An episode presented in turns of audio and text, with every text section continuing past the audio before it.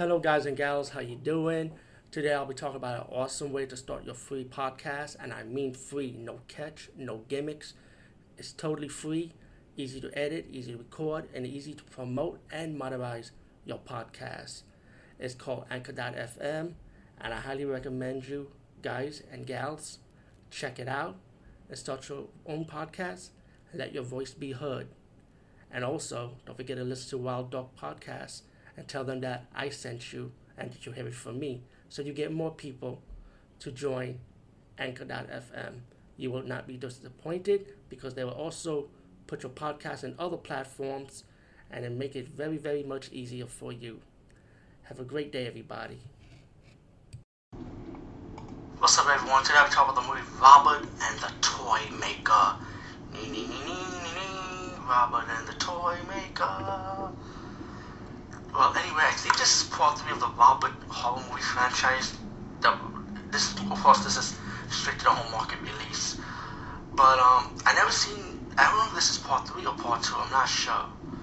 But I know at the end of this credit, say the toy maker will return in the Legend of Robert the Doll. So this is like his origin, how Robert came about. And of course, this horror doll is based on the true life story of a doll named Robert. But the doll, of course, of course, the real life doll and the movie version is two different. Doesn't look like that exact doll, you know, because the doll has blue eyes and a sailor hat. I think.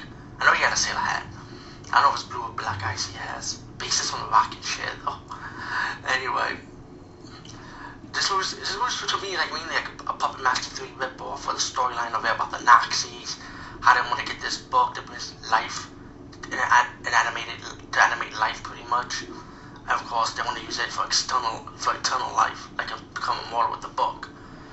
So this guy who has the book was running from the Nazi, and this guy's family decided to take care of him, make sure he doesn't get captured. And this goes on for 30 minutes on the drama of it. Once the Nazis figured out that the guy was actually hiding him, the, the girl got the book, the daughter, and she was able to run once they all got executed. So the Nazis trying to go after her, and the daughter gave the book to a toy maker. The woman ended up dying because of the bullet because of the bullet wounds she got from the gunshot from the Nazi. And he found this toy maker owns a toy shop with this one lady that works for him. She was getting tired of working in the toy shop because you know she, she wants to make money pretty much. Um, later on, the guy would use the book to animate life to one of the dolls, which is of course Robert the doll, and Robert comes to life. Um, he tells the female employee about the about what he did. She didn't believe him, but later on the doll would come and try to attack the woman, and she got scared. And then the guy, the toy maker, to tell Robert to hold back. She's a good person. She's a friend. But later on, you found out that this woman's gonna betray him to the Nazi by telling him, telling him off about that he got the book, and she wants the reward. And you find out the Nazi kills her. Now this is mainly more drama. There's not a lot of doll horror action going on like how you see in the Puppet Master movie franchise. But until you get towards the end. But anyway, but when the woman left, the guy wanted wanted family, so now he brought back Robert the doll. He also brought back two other dolls. One doll that looked like John Wayne Gacy. I kid you not. A clown doll that looked just like John Wayne Gacy with the buck tooth and the way it looks. And one doll. It was a movie Cathy's Curse with that doll. Yeah, he has the third doll is Kathy cause it's a Kathy doll.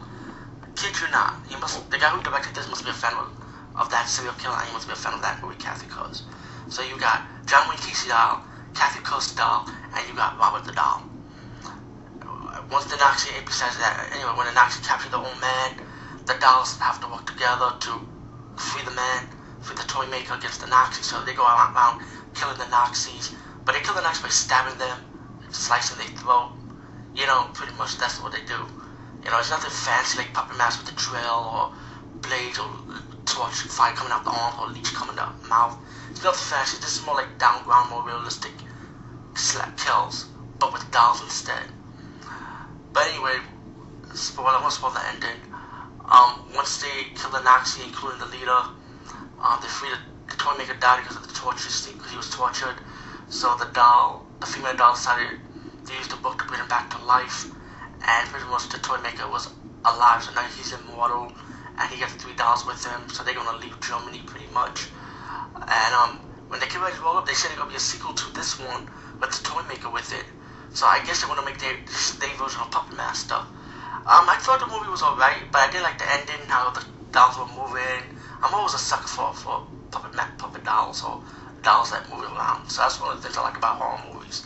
One of my favorite genres is killer dolls. So, so I, I kind of like it though. But if you can sit sit through the drama part of it, I, I think you I think you might like the ending, in my opinion. Anyway, peace guys, and see you later.